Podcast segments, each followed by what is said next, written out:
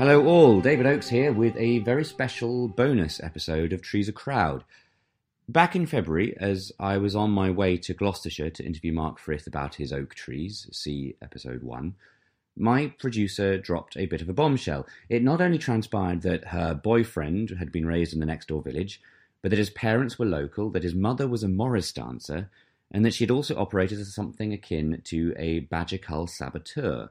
A couple of pints to the wind, and having spoken the week before to Astrid about her models of mini Morris dancing mustelids, it seemed wholly appropriate, nay, mandatory, to invite her to talk with me on Trees a Crowd. So this is my producer's boyfriend's mother, otherwise known as Kathy Brent, and as you'll hear, Kathy is far, far more interesting a person than someone who can just offer an insight into the heady world of Morris.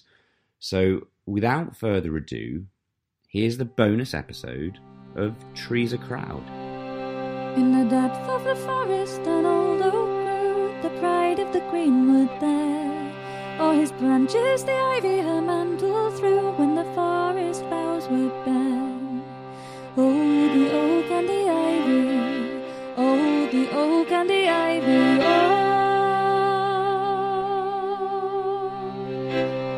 Kathy Brent, you're here with me in the Black Horse Inn in North Nibley, which is a glorious pub. You can probably hear some punters in the background having a lovely time. And it transpires that you are a Morris dancer. So we've asked you in to talk to us a little bit about um, whether or not you think a badger could possibly be capable of Morris dancing. Well, badgers are extremely resourceful. I can't imagine a badger wanting to Morris dance. I can't think of a situation in which it would be advantageous to a badger to Well, some dance. human beings would suggest that they wouldn't imagine a world where they would want to Morris dance. Ah, well, I could, I could, I could counter that one. If a badger was to Morris dance, it would be much more likely to be dancing border than Cotswold. However, having seen your, your clip, it appears these ones dance Cotswold, so I'm proved wrong. Well, Astrid has obviously done her research appropriately. You, um, you brought along some uh, garments that they they were not wearing. They were more sort of white. What does the white mean? These are more rags. This is Yeah. the Bristol rag Yeah, uniform. that- that- Is it called a uniform? Uh, no, it's um, Bristol rags, rags, yes. Rags. Um, rag yeah, I mean, traditionally, what they are wearing is Cotswold kit, um, which tends to be whites with either baldric or ribbons across. And traditionally, the border Morris, which is the Welsh border, border with England, um, tended to be rags. Um, we dance Cotswold in rag coats, and there's a fair amount of crossover among So that means sides now. white trousers? No, No, no, rag trousers. no. We're a university side, so we aim to get people up and dancing as soon as possible, so people can choose their colours, they can choose their trousers. The only thing they do is make a rag coat, and they choose the colours of the rags that they make. So it's it's fairly student friendly in terms of you can express your individuality, but your dancers aside. That sounds glorious. Yeah, it's quite fun. Actively, you're enfranchising them to get into um, sewing and needlepoint as well. And Um, we've all got- the all the crafts coming together in one glorious activity. Mm, no, I wouldn't say that. Um, we have some spare rag coats, so typically we would start in the start of the academic year in September, and the first dance out would be round about Christmas. And people who hadn't made a rag coat would probably just borrow one. Sure. And some members are a lot more adept with needles and such like than others. And several have sewing machines, and there tends to be a gathering at somebody or other's house, and a fair amount of help tends to be given to newcomers who wish to put these things together. So, And so when you say Cotswold, that's just a shirt and trousers, cricket whites kind of like thing. What, what's the definition of that? Cotswold, obviously, it comes from the Cotswold, Well- but it's the legislation passed down by Morris law, or like how There does- is no such thing as legislation passed down by Morris law. Basically, it all goes back to money. Um, basically, Morris dancing is a way of extracting money with menaces. So, um, in the Cotswolds, you had your big houses, and you tended to go and dance at the big house, usually in the summer, often at May sometimes for a harvest, for a festival. So you had to basically make your dancing as showy as possible in hopes of a good tip. And you could earn more as a, as a Morris dancer than you could as a ploughman for, the, for a month, you know, if you, if you did your things Sure. right. So, so Morris in the Cotswold tradition is quite showy, and it's designed to show off the how high you can jump and the different sort of capers you can do and such like. How The- high can you jump? In my case, not very high. How many capers can you do? many, and many different varieties thereof. Um, but you know there are sides that pride themselves on being able to leapfrog over a fellow member of the side wearing a top hat, for example. So you know some can jump pretty high. That depends Um, on how top the toppest hat is and how tall that said Morris dancer was. Yeah, it's quite impressive to watch, though. um, whereas border, you would traditionally do at Christmas or Christmas New Year, and it tended to be blacked up so your mates wouldn't recognise you. You you put your rags together with whatever you happened to have, and you went round the pubs. Sure. So you had a different clientele. So it was more important that people didn't recognise you. Um, whereas with the Cotswold, it was more important that you were showy. Sure. So More money to be made and yeah. therefore recognition. The border dances If you could become the most famous Cotswold dancer, then and you could. there, there were several very famous um, Morris dancers who did. and and after this podcast, you will be one of the modern day very most much doubt it. infamous Morris dancers of the 21st I century. very much doubt. Um, you, you mentioned there very briefly the blacking up element. I mean, Yes. for those who don't know, uh, Morris dancing comes from Moorish dancing. um, discuss. Discuss. Well, quite. There are what, do, what do you many, believe many, the main many roots are? different versions of where Morris dancing comes from. Um, I have gone to a stick festival in um, northern Spain. Um, where people were dancing with sticks. Whereabouts in northern Spain? In the Um, Basque Country or Near Barcelona. okay? so Catalan. Um, and so there were a number of different types of stick dancing going on, but some was very clearly battle practice because Okay. they had the equivalent of a sword and the equivalent of a shield, like a sort of buckler. Was so Um, many of the sporting activities and events in northern Spain, it seems to me, are about battle. Like they have this thing where they have to, they take an attempt to cut down a tree and who can cut down it quicker. It's been modernised now, where you have two Spanish men standing on top of a car with an axe, seeing who can cut through a Cinquecento quicker than anyone else. I maybe that's something they put against the Italians. I've no idea, but um, certainly that particular tradition seems to have come from exercises for swordsmen, which could conceivably have linked to battles with Moors or Uh-huh. whatever.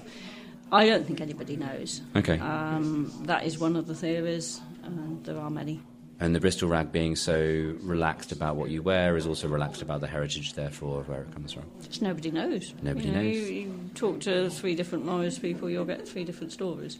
Well, that, that Um, takes us on some, quite. some people say came over in about, I can't even remember the dates, um, probably 11th century, 12th century, something like that. mm, a bit later than that. It's, Okay. The Nine Men's Morris is filled up with mud is mentioned in Shakespeare, but that's. Mm-hmm. probably more likely to be a maze. Um, but there were certainly the equivalent of Morris dancing going on somewhere round about that time. Um, John of Gaunt, that's Sure, the name I was okay. trying to come up with, which was. uh, some theories date it back to John but don't know. I'm, I'm now holding some genuine, authentic Morris spells, um, which are quite spectacular. Going back to regional sensibilities, I, I did a film about um, the Polish. Uh, Polish dancers to Dniówka, which is basically the graduation ball. They all do it. They all learn it from an early age. There are fewer bells. It's more sort of like an American prom kind of thing. But like so many regions of Spain, like so many regions of Italy, of France, they take pride in in their national or regionally specific dance. And if there's one thing that the English don't do necessarily as a nation state is take pride in the dance, even though there are huge pockets of enthusiasts. And, and like a lot of things that seem to be a little bit uh, idiosyncratic, they're normally sort of poo pooed because they are different. I think on the whole, um, we tend to, you know, people like us if they're having an event and they want a bit of colour and such like. But there isn't the same feeling as there is in the in, in ah. Europe in general. in, in other Well, parts. in the I mean, world the, the classic is the Oscar Wilde quote, which I'm sure you know. You should try everything Everything- in life once, apart from incest and Morris dancing. So, so I, I have I've heard that so many times. I've had it heard it attributed to Oscar Wilde. There's a composer that I've heard it contributed, a conductor who's used it. To I this day, it's Oscar Wilde. I don't know. I have done one of those two things as a few. I hope it's only one. Um, uh, but unfortunately, on screen, I've done them both. Uh, but that's a whole other matter altogether. Yeah. so, do you compete as a group? Like, how often do you get No. out and no? We don't compete. It's not a competitive activity. I made the mistake of calling you a troop earlier as well. Yeah, no, we're, we're sides. There is a version, there's another version of Morris dancing, which is not Morris dancing, but it's sword dancing, um, rapper dancing, and that is competitive. Sure. But Morris isn't. You've never been tempted to take up a blade. I've tried, I get tangled up. Because while it's called sword dancing, it actually, the swords have um, handles at both ends, so it comes from the mines. Again, it's linked with the Northwest. There you go. I think so. But no, Morris dancers do not compete, but they do have a lot of gatherings at which many sides will be dancing. So people certainly watch whether you're any good or not, but there, but nobody is scoring it officially. we were actually invited to take part in the closing ceremony of the Olympics with Blackheath Morris, um, who we mentioned earlier. Um, we weren't actually properly Morris dancing. It was a sort of choreographed display, but then that was part of these closing and opening ceremonies. I think They- everything they- was a bit everything was of- a bit choreographed. yeah. But nonetheless, I was pleased that they did include Morris dancing in those ceremonies, and very pleased that our side was, was taking part. Well, I remember watching it. I thought it was fantastic. Everything, everything about the opening and the closing of the 2012 Olympics was Yeah. was wonderful. And I'm sorry that they didn't let you Morris dance in real terms. But I think the Spice Girls used to be happy, and they didn't seem to be when they were performing. So I guess everyone was forming some kind of Did you- pastiche of what they did used you, to be. Did you see the closing ceremony I as well? It was uh, always walk on the bright side. We had to develop a Morris dance to fit that, which actually goes quite well to Bampton. So we've talked briefly about all the different kinds of English dancing there are. Have you seen Mm. any other kinds of dancings on your travels around uh, the world at all? Abso- absolutely.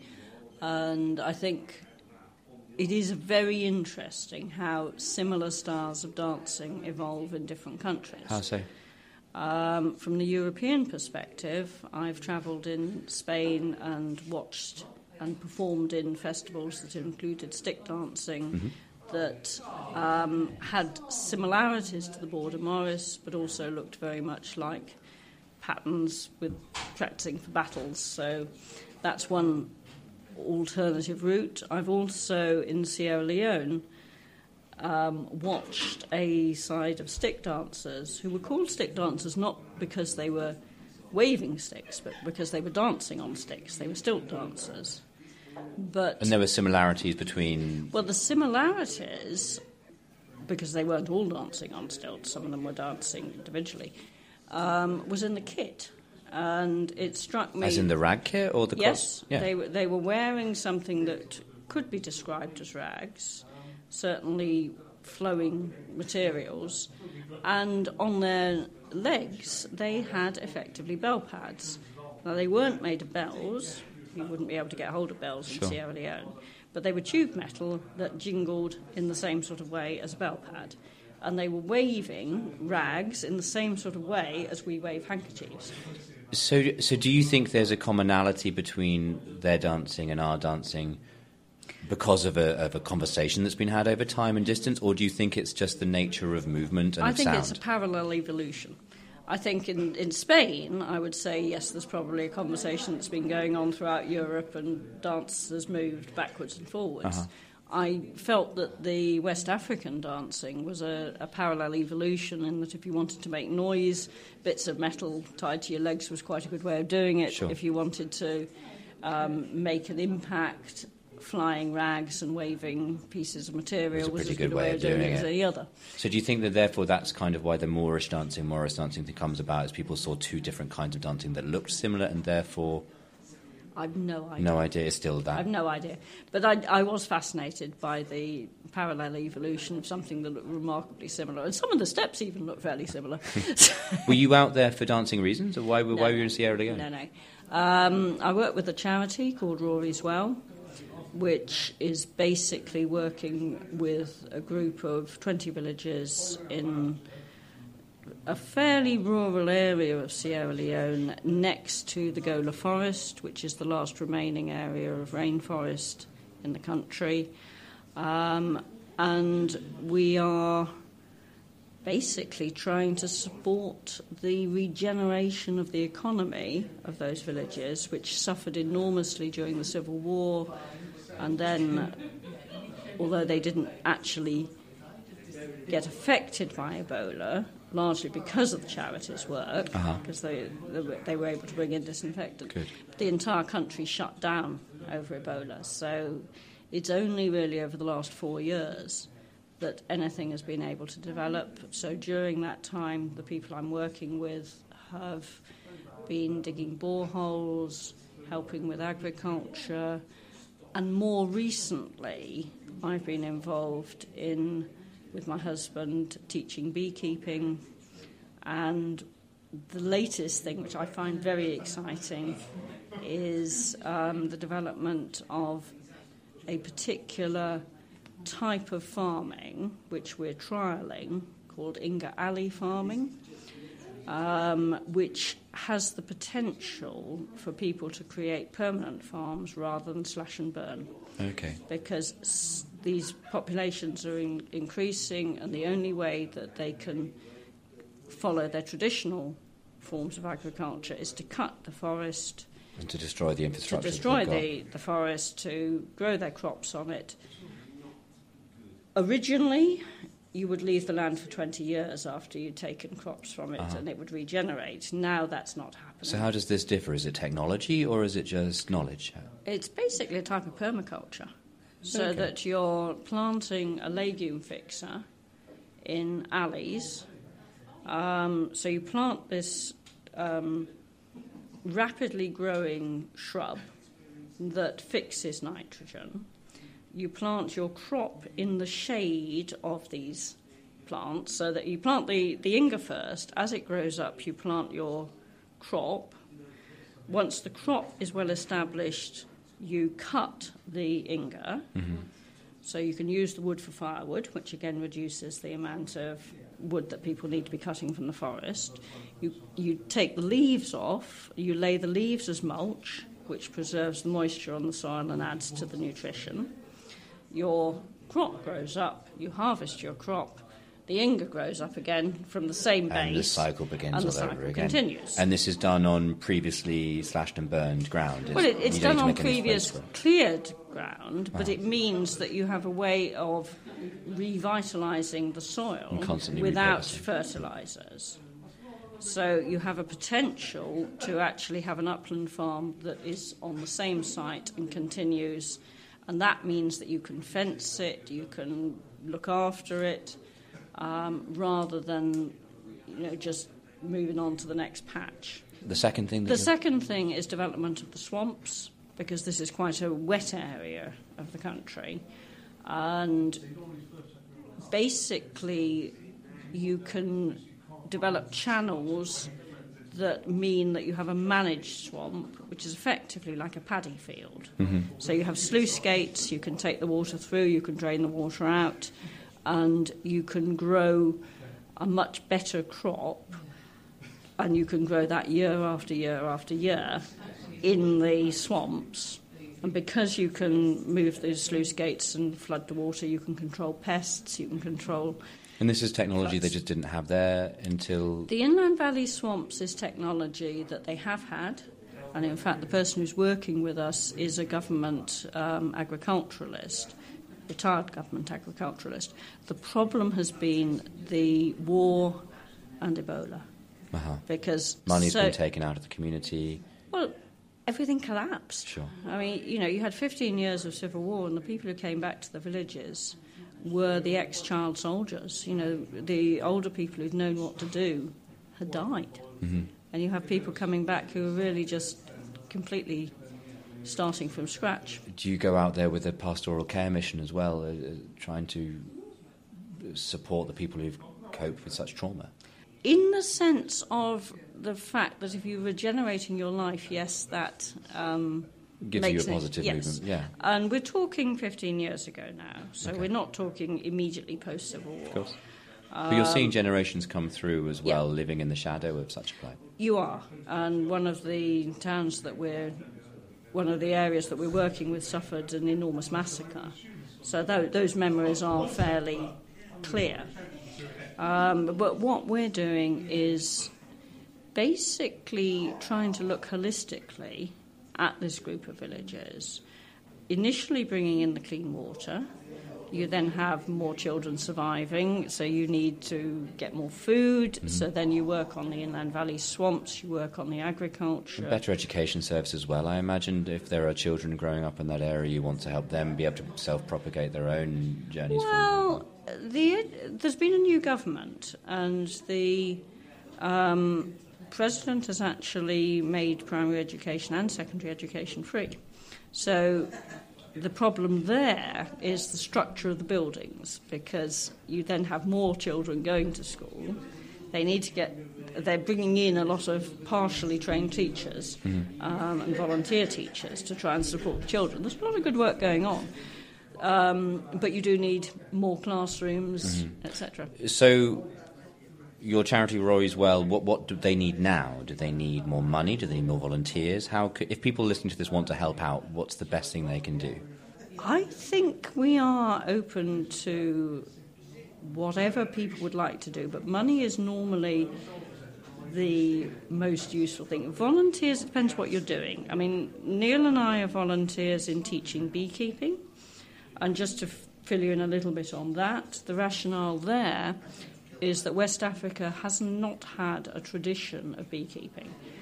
Because the area we're in is a, is a forest area, people just say, well, the bees are just there. You know, so you climb up the tree, you smoke out, you destroy the wild colony, you take Yeah, the honey. take the honey. That's not sustainable. No. So, by teaching people to um, build a hive and look after that colony, you, they have an income. You then we then have formed the beekeepers together into an association to market the honey to bring income into the village. So that is now becoming a way of drawing some income into these um, Yeah. isolated communities. Give them a bee, they'll eat for a minute. Give them a wild colony of bees, they'll exhaust that in a, a week. Give them the ability to have their own business based around. Something like that. There you go. So you're saying, do we want volunteers? Various people have come to Rory's Well with various ideas, and currently there are people building a school. There are other people teaching carpentry. You know, the, different it, different people can do different Come things. into different ways. But on the whole, money is helpful. Money is always helpful. Yes. Um, the other thing that you said that you had in common with Astrid's film was that you you have gone on a uh, anti-badger cull march. Not a march, Or no, a no. It was protest. basic. Well, it wasn't even a protest. It was sort of going out and trying to disrupt it. It was closer to the Hunt saboteurs. Okay. Um, you basically go out at night in the areas where there are reckoned to be badgers and likely to be culls happening. And because you're there, They people can't are less rifles out. likely to be shooting. So you're um, basically disruptor, disrupting, I suppose. Have and you- also, if you find any dead badgers or dying badgers, obviously you, you take note of them and try and get them, get them, get them help. Do you hear the um, the the guns going off like at night time? Do you hear? I didn't. I mean, I went over to Newent and it, it felt quite in, interestingly subversive because there were police around trying to stop people disrupting it. But actually, I didn't see any particular action. But I had a very nice walk in, uh, at night with a group of like minded people, and somebody had an infrared torch, which is quite good for picking up badgers. Um, but yes, apart from that, it was fairly uneventful, but a pleasant way of spending a night. Have you been tempted to go out, uh, go out again soon? I think I should, um, but I haven't as yet. Uh, one of the things we were talking about today um, with, with Harry, the the CEO, uh, the CEO of the of the Devon Wildlife Trust, is the fact that politics being as they are currently in this country, a lot of environmental affairs are being sidelined, especially things like the badger cull. And people would much rather talk about the state of, of, of Brussels than they are to talk about the state of Gloucester. I really Devon or- do not understand what this cull is doing because it's not scientific. Nobody is studying the animals that have been shot. Nobody is looking at the effects. Nobody has any evidence for it being successful in reducing TB in cattle, which is believed to be the reason for it. And as far as I can see, they do damn sight better to spend the money on vaccinating the cows. the cattle in the first place. which would cost less than this enormous rollout. There, there must be some other motive, and I don't know what it is. Um, I could hypothesize, but I'd rather do that off the record with a glass of wine. So we'll do that momentarily. Um, whilst I've got you here uh, in in Nibley, in North Nibley, um, we're going soon to talk to Mark Frith about the Nibley Green Oak. Um, and I'm sure he will talk to us too about it. But you mentioned that it was the site of was the last battle between two. Private armies, There you go. yeah, um, on English soil. it sort of it takes me back to to, to your Morris dancing um, about how we don't quite know exactly what was the case, but stories have continued, and these these oak trees become pinnacles of narrative. They become something that encapsulates an element of the past, whether they are a battle or a king sought shelter in this oak tree or something or other. There's that wonderful thing about rural heritage, whether it be something that we're actively engaged in through the act of dance or through just the proximity to nature, that is glorious, that you feel interconnected to. Um, we were talking just before we started recording about how you feel blessed to be or to have lived within the proximity of two significant forests, the Forest Yeah. of Dean and the New Forest. I was born in the Forest of Dean and lived there for the first year or so of my life, and my daughter now lives there, and I've obviously live fairly close now.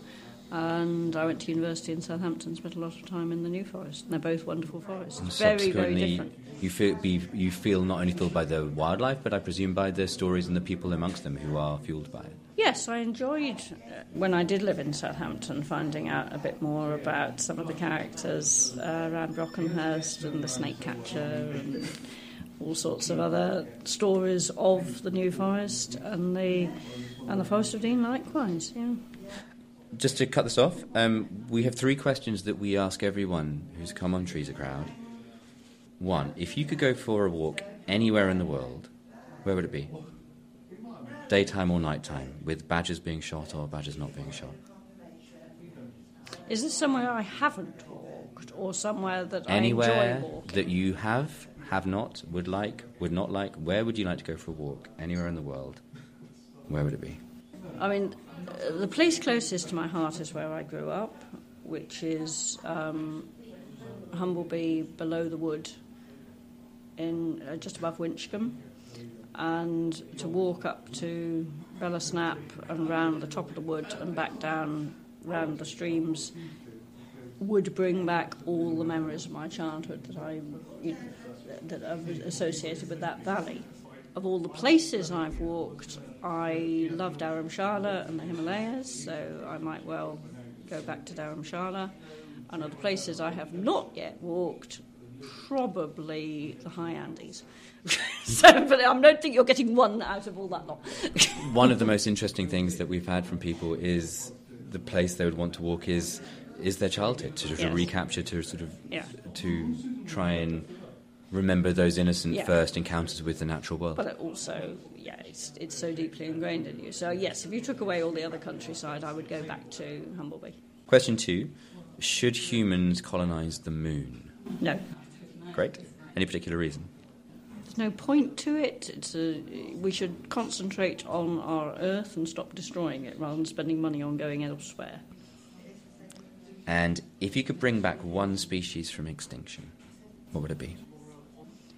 I think I would prefer to bring back a species from the brink of extinction, if you see what I mean. Exactly. Which, which would it Um, I don't know enough.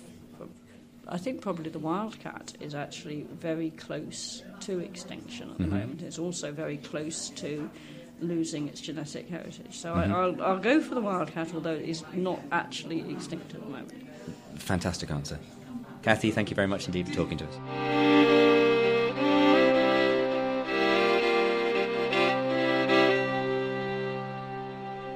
Thank you very much for listening to that bonus episode. Thank you, Kathy, for talking to me. You were amazing. Quite frankly, I was not expecting that conversation to go that way. Um, if you would like to know more information about the charity she mentioned, Rory's Well, and about the work they're doing in Sierra Leone, please have a look at the Trees A Crowd website on treesacrowd.fm. There are links to that charity's website. There are links to everything she's spoken about in the podcast, including the snake catcher of Brockenhurst. And as with each episode, there's a little bit of further insight into what I thought about the interview. So thank you again for listening. There will be our regular episode out in a week. I look forward to you tuning in again then. This is Trees A Crowd. I'm David Oakes. Goodbye.